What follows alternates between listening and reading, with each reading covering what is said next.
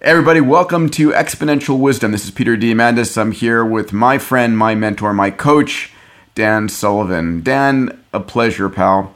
Peter, great excitement this week, and it took me back to the 50s and 60s with the SpaceX launch, the the big rocket, and Yeah, I remember Falcon. how everybody was just very fascinated. All the kids that I grew up with, we were all fascinated about.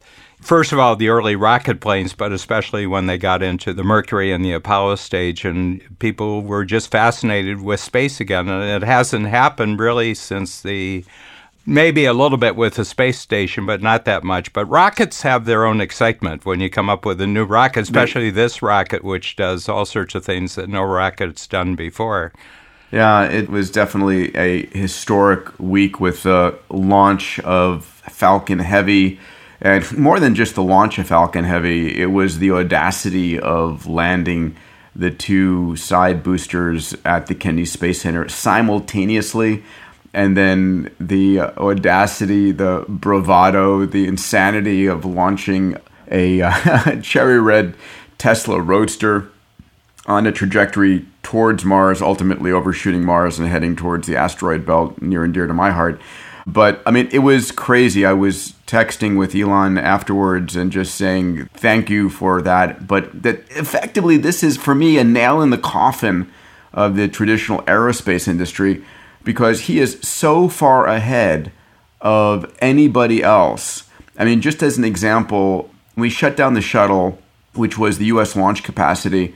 You know, NASA ended up having a procurement for capability, and the Falcon Dragon was the potential for replacing the ability for astronauts to get to the space station. But there was also a program being developed called the SLS launch capacity, which was a very large booster for getting people to the moon, getting humans to the moon, or potentially to Mars.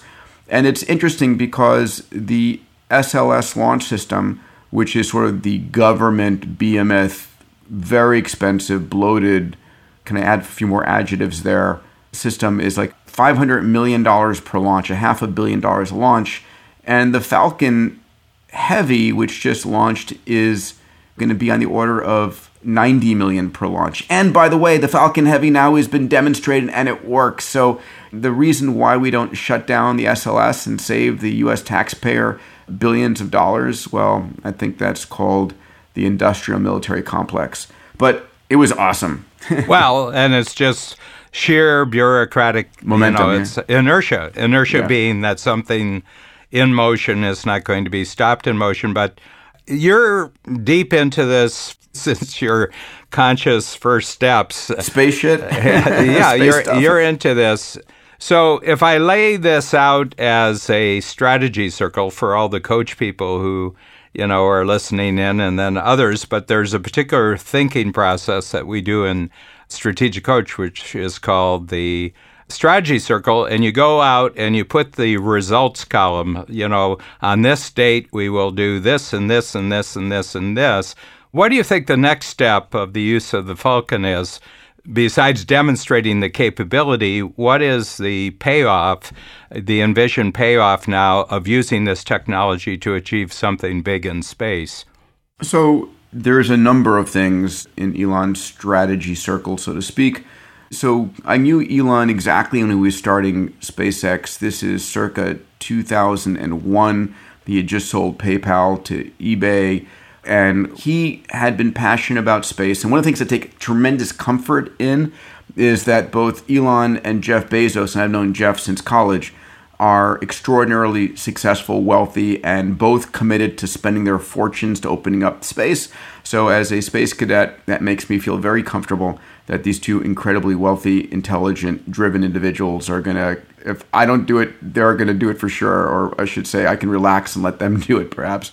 But Elon wanted to get humanity off the planet. He wanted to create the human race as a multiplanetary species. And he's early days in 2000, 2000, 2001, 2002, he was looking at putting a mouse in orbit around Mars. I mean, how far he's come, mm-hmm. or putting a greenhouse on the Martian surface and doing it privately as a means to embarrass NASA so that NASA would stretch their vision of what they would do. He went to Russia with a friend of mine, Adeo Ressi, to find out how much it would cost to build rockets, and the price of the Russian rockets were still so extraordinarily high. He said, Why are these things so expensive and why can't make them cheaper? And ultimately ended up making the commitment and spending the money he made from selling PayPal to building SpaceX, you know, started in 2002. And it's got tens of billions of dollars valuation right now. I'm, I'm a reasonably early investor in it, but wish I had invested even earlier. And his mission is to create this capability of getting to Mars. So Falcon 9 gets you to orbit, Falcon Heavy can get you to the moon and could get you to Mars. But what he has set out as an objective beyond the Falcon Heavy is his next vehicle, which he calls the BFR. And for those of you who are not creative, the B stands for big, the R stands for rocket, and you can guess what the F stands for in the middle. But the BFR is using a different kind of engine, a different kind of fuel. Ultimately, the goal is going to be a methane and liquid oxygen fuel because you can create methane on the Martian surface. So you can send these rockets to Mars, land them, refuel them, and then bring them back. So his game plans are a couple. One, he began by serving the government and winning the contracts for servicing the space station for resupply and eventually for for astronauts. His next big event is going to be flying astronauts on the Dragon capsule, the Dragon 2 capsule, and that will happen sometime in the next uh, 18 months. But after that, his next vision is going to Mars, and he has publicly stated only about nine months ago that he wants to send private landers to Mars by 2022 that would take supplies, and 2024 time check that six years from now he wants to land the first humans on Mars. Mm-hmm. And I think the success of Falcon Heavy was an important milestone towards that. Yeah. The other thing he's doing to fund his vision, and by the way, he's kept SpaceX private and not doing it publicly so that he has control over what the company does, like launching a red Tesla into space.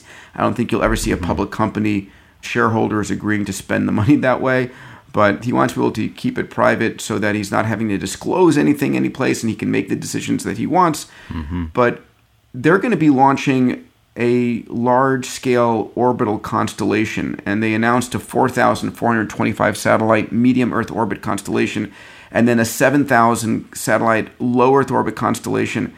And these constellations of some 11,000 satellites would provide global broadband connectivity again tapping into a multi-trillion dollar marketplace and that that makes them very very very very very wealthy to fund missions to Mars. And and I've had these conversations with Elon. He's prepared to spend everything. Yes. It's like his MTP is like I'm going to make sure the human race goes to Mars and we back up the biosphere.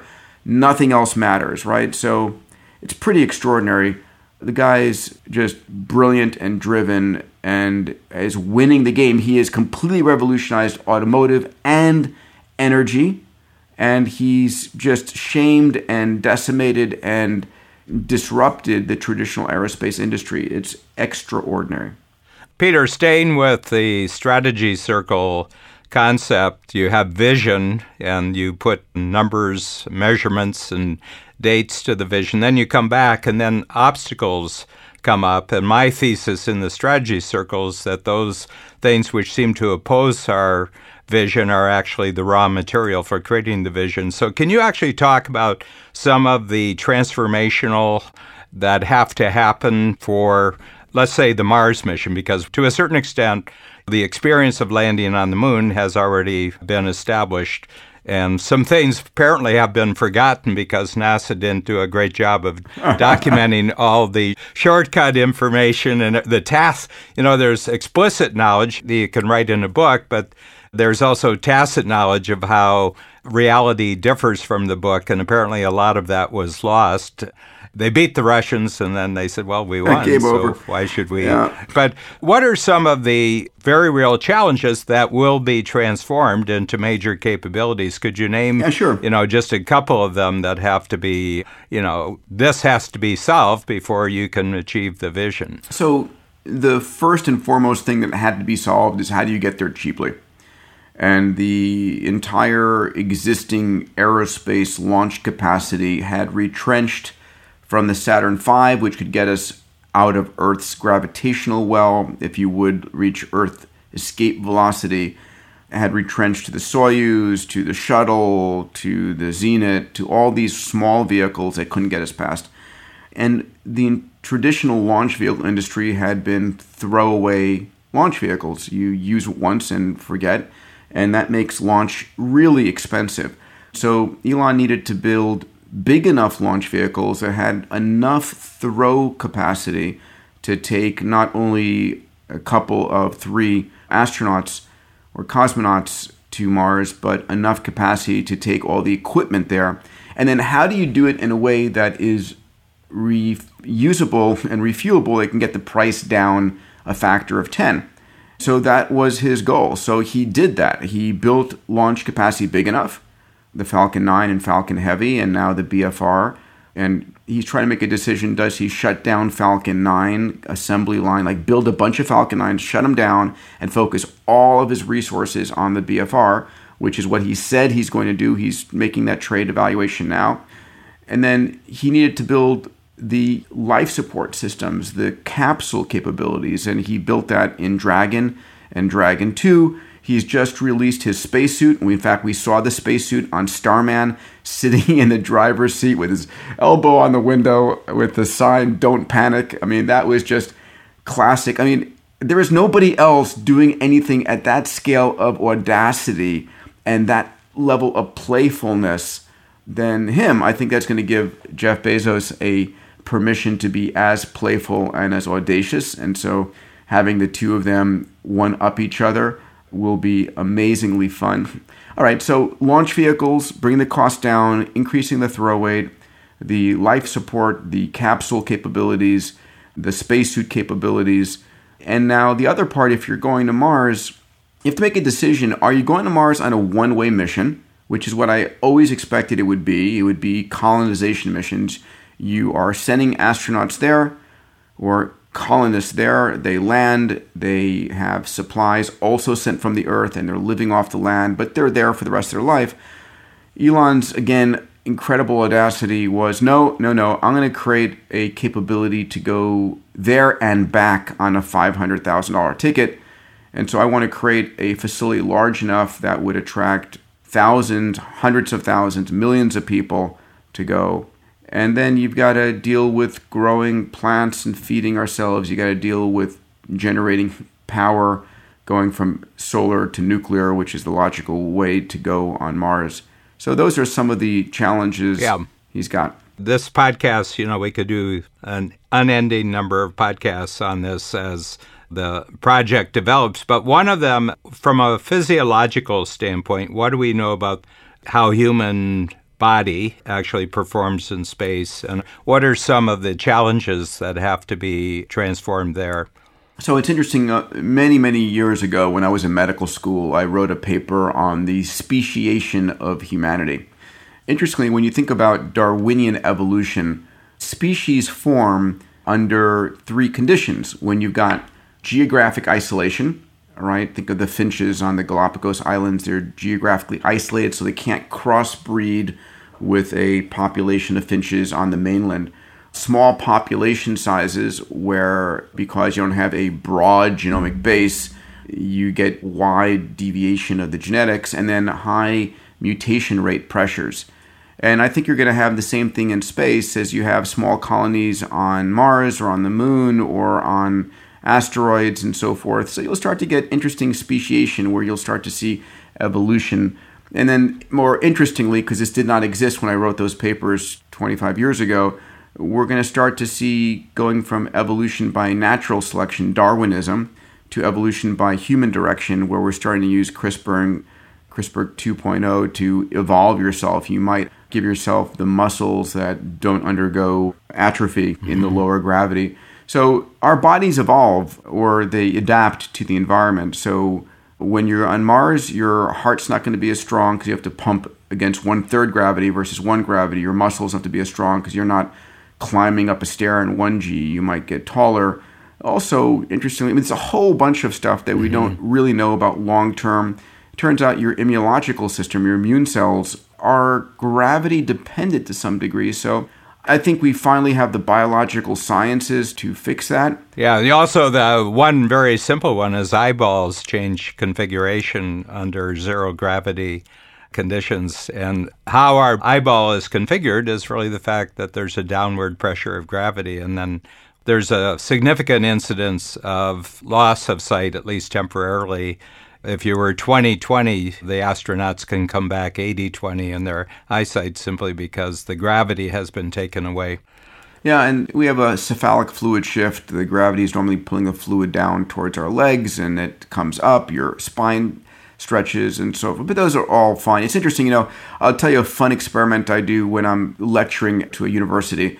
If there's like a thousand students at MIT, where I'll go back once in a while and talk, and I'll talk about going to Mars. I'll say, okay, how many of you would love a chance to go and travel to Mars as an explorer?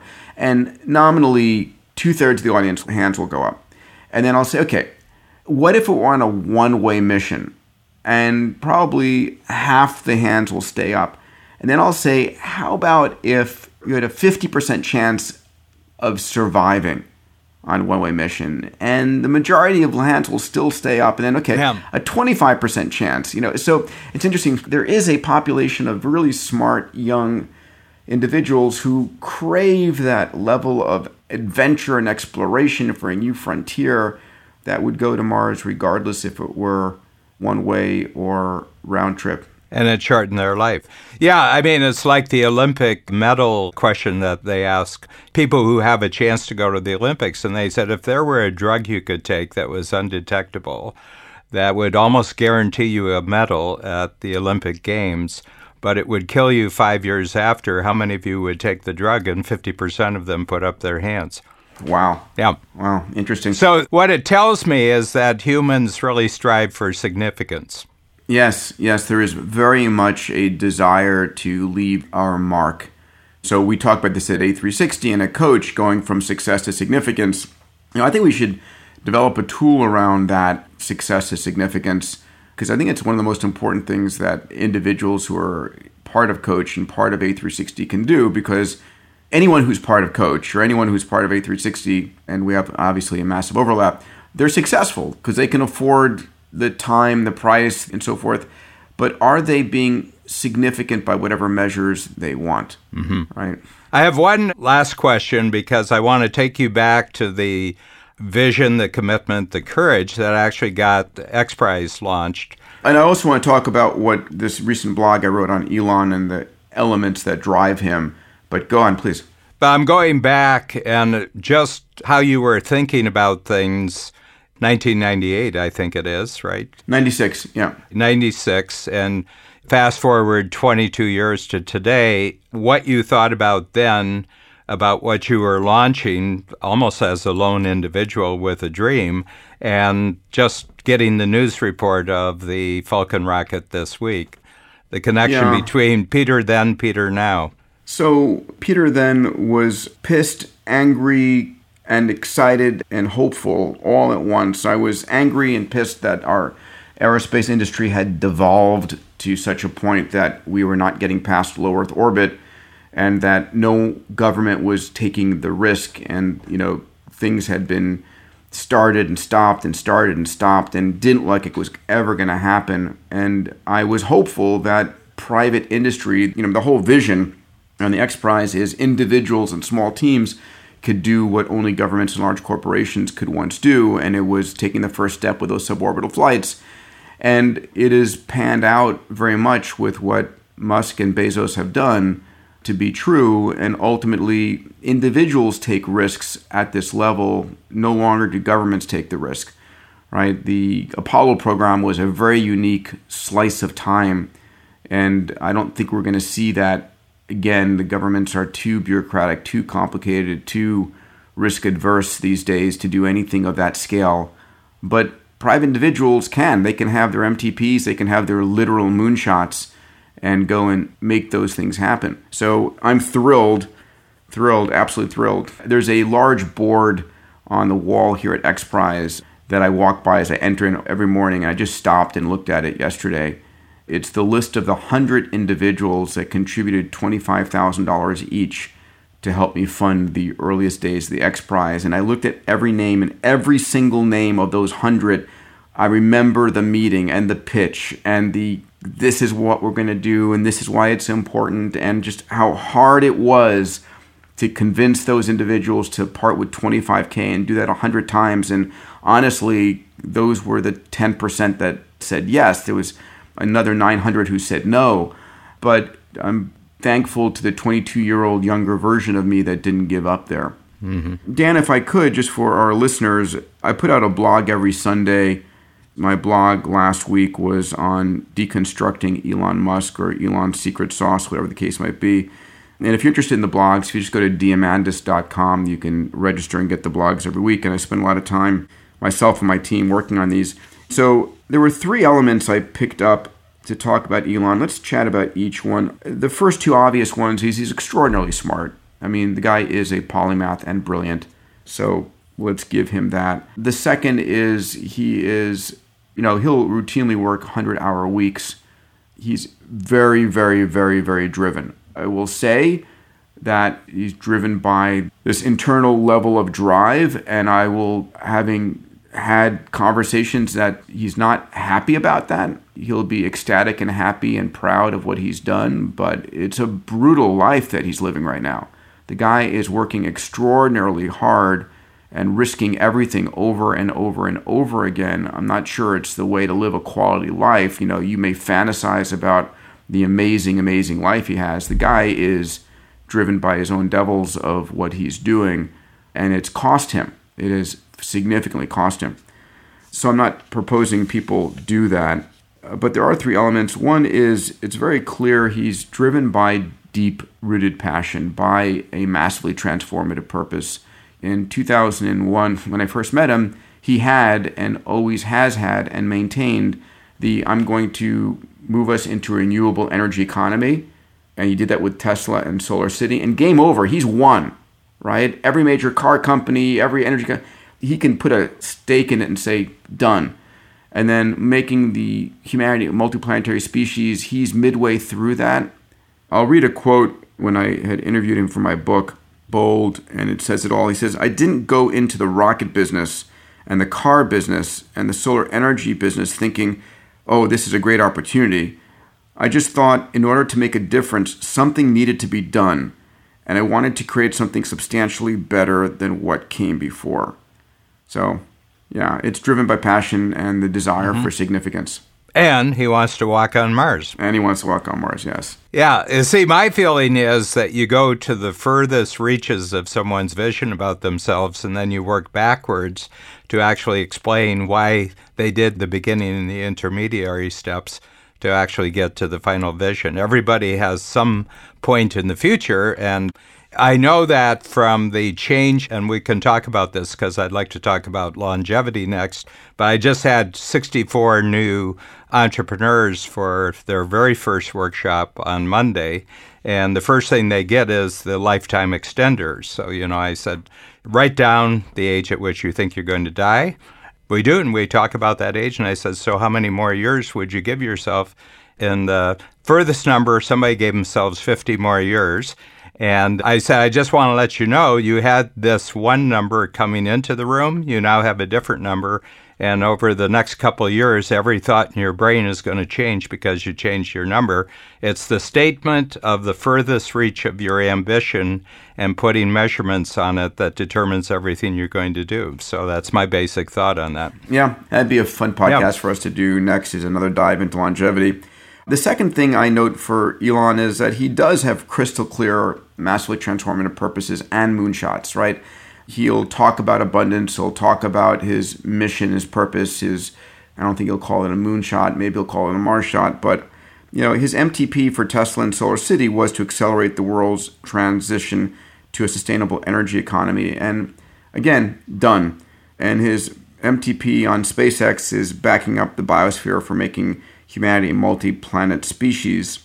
There's a third one I want to mention here, and what's driven him, and we can talk about this, is his concept, and he's a physicist and an engineer, of first principle thinking. First principle thinking is something that people don't use enough. so when trying to understand For example, the example we give here is the price of lithium ion batteries and would they ever come down below a particular price of $800 per kilowatt hour or whatever so the price I referenced in the blog is $600 per kilowatt hour, and people are saying, well, to make Tesla work, you have to bring it down below that, and people aren't seeing it. And he said, well, let's look at first principle thinking here, which is what is the actual cost of the lithium in this can? What's the cost of the other chemicals in this can? What's the cost of the can itself? And how long should it take to put together? And when you look at that and you look at the fundamentals, right, and build from the bottom up, the number he achieved was $80 per kilowatt hour. So there's almost a eightfold reduction potential. So people don't actually look at that in their business and say, okay, what could it actually be? And then we look at exponential technologies bringing the price down and dematerializing and demonetizing things. So that's a big part of his first principle thinking as a physicist and engineer. Well, I think the other thing about what you just said there is that your experimentation and your breakthroughs are also joined by the breakthroughs that are happening by hundreds and thousands of other individuals that didn't have an organizing principle until you provided it for them. That is brilliant, right? We underestimate how far things will go, and we totally ignore all the adjacencies, all the breakthroughs that other people are making that we're not even thinking about, right? That we don't even have a means to know about, mm-hmm. that we will intercept over the course of the next decade ahead. Mm-hmm. And that's where the magic is, right? My next book, Dan, Abundance was first, Bold was second. The third one is called Convergence.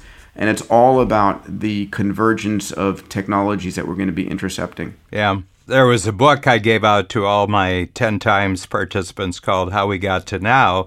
And it was about glass that when Gutenberg invented the printing press, he discovered that all Europeans couldn't read because their eyes weren't geared to reading. And so the whole glass spectacle industry exploded across Europe because all of a sudden now people needed glasses so that they could read. One technology triggered another technology. Amazing, amazing. So Listen, I love talking about space, and Elon is such an extraordinary figure in human history. And just studying what he's done is always great to inspire people. I think one of the things that should inspire all of us is our ability to live longer. Mm-hmm. And if you're open for it, maybe in our next podcast, we can do a, a deep dive into longevity, what we learned at A360, mm-hmm. and I'd like to know if your number has changed in your life expectancy. So, shall we do that? Yeah, we'll talk about that, Peter. We'll talk about that. Yeah, that'll be great. Yeah, that'll be great. you know, I'm on the line for a number, and you know, my ego is tied up with it and everything. So uh, this may be a painful half hour as we discuss this. Oh, all right, all right, pal. Talk to you soon. Thanks, Peter. See you, buddy.